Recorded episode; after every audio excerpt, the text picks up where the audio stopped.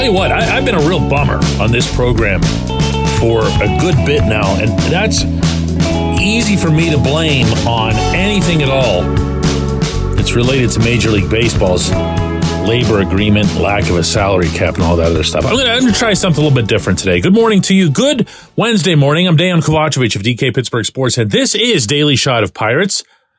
And it comes your way bright and early every weekday. If you're into football and or hockey, I also offer daily shots of Steelers and Penguins in the same place that you found this. The Pirates quite possibly have themselves a bargain and a really high quality bargain at that in Rowdy Tellez. Why am I taking this long to finally start talking about Tellez? Well, I, again, it's just the hope just gets beaten out of you with the way this entire setup exists. But uh, enough of that. Seriously, just, just for one day, for one day, I'm going to let it go. Tellez is 28 years old. In 2022, he had 35 homers for the Brewers. 35. Also had 23 doubles, 89 RBIs, was a real force in the middle of their batting order. And I can tell you, as the guy who covers almost all of the Pirates trips to Milwaukee for our website that he really became quite the figure up there. The, the fans had this special kind of roar for him when he'd come to bat. And that includes, by the way, the first part of this latter season, 2023. He had 12 homers to start off. Then he got hurt. And he got hurt in a really weird way tore off part of his finger. And then just as he was coming back from that, he stuck the same finger into an outfield fence in Cincinnati and hurt it all over again. So even though he came back and played and tried to help out the Brewers, he only had one home run in the second half of the season. Now, why would the Brewers let this guy go if they thought he could get back to 35 homers? Only they can answer that. But the one thing that I'm seeing from afar in Milwaukee is that they're going through some things. Uh, they know they don't have Brandon Woodruff back for a year. They know, or at least they're pretty sure they know that Corbin Burnes isn't going to be around for much longer. Both sides, team and player, seem to have reached that conclusion. So who's going to stay? Who's going to go? It just doesn't feel like the Brewers are going to be able to hang on to the top spot in the Central. And as such, maybe they'll do a little bit of a reset as opposed to an overall rebuild. And Tellez, he was going to have to get tendered through arbitration. And that was the end of that. So he goes onto the open market. And maybe this is the most unsettling part regarding Tellez because he's out there. He's available for everybody. But the Pirates get him for one year and three million. Now, Tellez, to his credit, when he met with Pittsburgh reporters to talk about the signing, whoa, boy, did he lay it on. I mean, he, he sounded like he was working for our Chamber of Commerce, uh, just describing everything in the most glowing possible terms in the, uh, the city, the skyline, the stadium, the quality of the team, some of the things that he saw that the Pirates did against the Brewers when he was on that side late last season and good for him. But the fact is, when you're getting one year and $3 million from the Pirates, you weren't all that sought after. So that's a red flag and a half. However, however, in looking at Tellez's splits to prepare for this upbeat program, I noticed that in 2022, 31 of his 35 home runs came against right-handers. Now, most of his splits are not that dramatic. And of course, some of this split is going to be attributable principally to just having a lot more plate appearances against right-handers. But 31 out of 35, that's like Jack Suwinski-esque when it comes to splits for home runs. And I know everybody likes to solve every baseball problem with platoons, even though most managers, including notably here, Derek Shelton, don't like platoons. But if you were to go with something resembling a platoon, no matter what it is that you'd call it, and you have Connor Joe hitting over there. Joe did really well against lefties. Joe's a good glove. Maybe he'll get you a little bit of extra defense at first base. If you were to go with Jared Triolo, you could come up with some different looking production that in all would add to what you get out of an important offensive position while at the same time not reducing the manager's flexibility in the field. And what I mean by that is if either Joe or Triolo were to be the platoon partner with Tellez, well, we know that Joe can play anywhere. We've seen already that Triolo, in addition to being just an outstanding defensive third baseman, can, if you need him, bounce around to other infield spots. We've seen that. My guess is that Triolo, being a smart dude, and he is, is going to want to make himself as flexible as possible for a long big league career, whether it's in Pittsburgh or elsewhere. And you'll probably see him start expanding even to the outfield. I haven't heard that. I'm just suggesting it.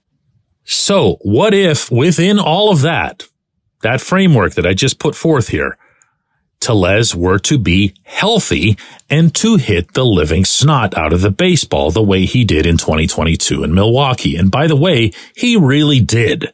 It wasn't just the home runs and it wasn't just that American Family Field, which is what it's now called, is among the most hitter friendly in all of baseball, which it is. It's also that Tellez has always been a very high ranking exit velocity guy. And this is where that metric that I know a lot of the older generation turns their nose up to. I don't care how hard he hit the ball. Yeah, you do.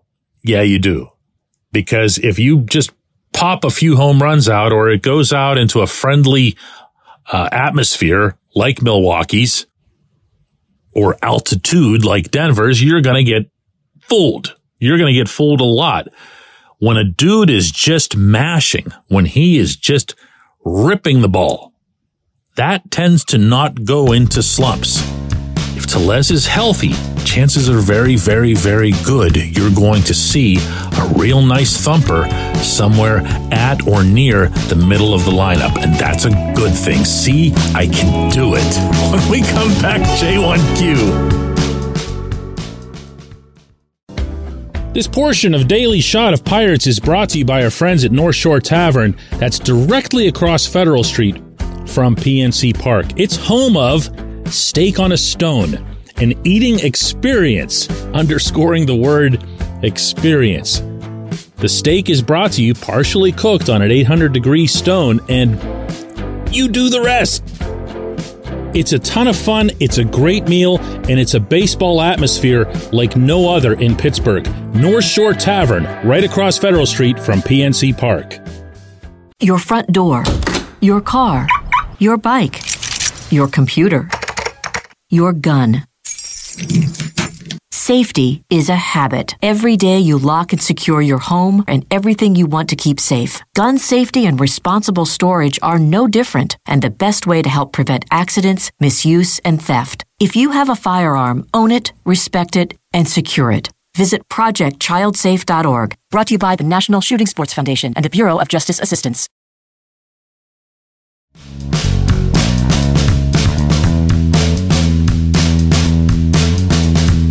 Today's J1Q comes from Wayne, and it's in reference to yesterday's episode in which I got into a lot of facts, no opinions, just facts about how Major League Baseball's luxury tax system works and why it actually has very little, very, very little impact on teams like the Pirates. Wayne says, Dan, thank you for the interesting and informative talk about the luxury tax and salary cap. I thought the luxury tax would go to the teams that need it, but apparently that's not the case baseball's really got itself into a terrible situation and fans of the Pirates and other teams are paying the price with bad baseball and no hope. I guess it's not going to change until 2027 in the new labor agreement. I don't think any Pirates fan expects this owner, Bob Nutting, to take money out of his pocket to raise the payroll. Actually, Wayne, they kind of do. But he shouldn't be stuffing his pockets with profits while the team is terrible. The only way anyone will ever know how much money Nutting's making is if he opens the books, which he should do if he's not making the large profits that everyone thinks that he is. But since he won't open the books, the fans will just continue to think he only cares about profit. Wayne, I have a couple of responses to this, uh, both of which might surprise you from the sound of it. One is that the Pirates books have been opened during Nutting's stewardship. They've been opened once by the owner himself in response to a, a major leak of several teams' finances, and Nutting wanted to set the the record straight. So he invited me and a handful of other reporters to PNC Park. We sat in this glass conference room and we went through a whole bunch of stuff, including an unlimited round of questioning. Guess what? There really wasn't a smoking gun. And there was nobody, even Nutting's most ardent critics or cynics or whatever you'd want to call them didn't have much to say after it. Now, was it conclusive? Was it the way a CPA would dive into it? No, heck no. But there wasn't anything there where you went, aha. The same thing applied when I obtained a complete copy of the team's books. This was 15 years ago. Again, under Nutting's stewardship. And I still have it there's no secrets for me in terms of how the stuff is tabulated, how it's put together, how much the pirates get out of this, how much they get out of that. The business model hasn't changed very much. And here again, there was no smoking gun. I wrote back then, meaning with the original obtaining of the book. I wrote again with that wider release. And I say it today. The pirates are cheap and they underspend where they should be but it's only by about 10 or 15 million dollars a year. Now, to your point, Wayne, when things aren't going well, should they still be keeping that money as a profit? You can argue that. That actually is an opinion. That's a stance. That's up to you to determine that. I'm a little uncomfortable with it, but especially when I feel like the team is getting somewhere closer to contention. But if you want a really, really good, accurate picture, like right now, end of 2023, right now, go look at Forbes.com and a set of books that were obtained just now regarding the Oakland Athletics, who have lost money seven years in a row despite having a payroll significantly lower than the Pirates and despite having a local TV deal that paid them significantly more than the Pirates. The individual who wrote this article for Forbes. Maury Brown is a guy that I used to be really cool with him. And then we were arguing way too much back and forth about the salary cap and stuff like that. So Maury got kind of tired of my crap. Maury was like, dude from Pittsburgh, I've had enough of you.